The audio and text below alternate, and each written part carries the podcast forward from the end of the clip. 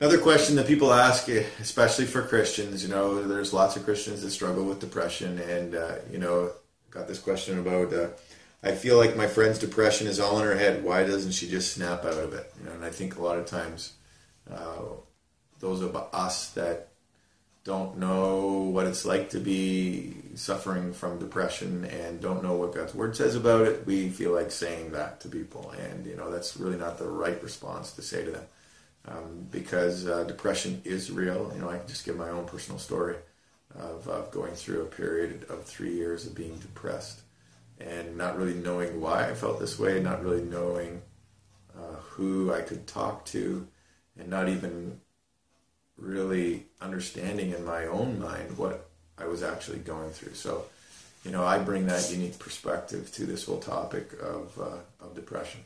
Um, the answer to depression is just this hope. And if you want to help somebody that's struggling with depression, it's hope. Um, hope is a future benefit, some kind of future benefit. And, you know, of course, with God, we have a future benefit of eternal life. And God plans to give us amazing things in eternity. It says in uh, Romans that eye has not seen nor ear heard what God has prepared for those who love Him. And so we just need to know that that God, what God has for us, is far greater, and that can be the basis of our hope. Uh, but sometimes we need hope in real life, and I want to say this: that every case of depression has been a long journey to get to that point, and to have that depression lift is going to be a long journey out, and uh, nothing just happens quickly, and nothing will change without our work and labor to see it change. So depression happens because we've lost something.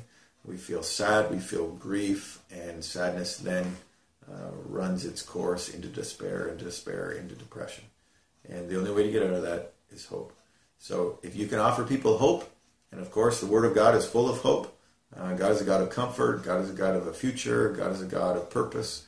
And all of those things can give answers to people that are struggling with depression. thank you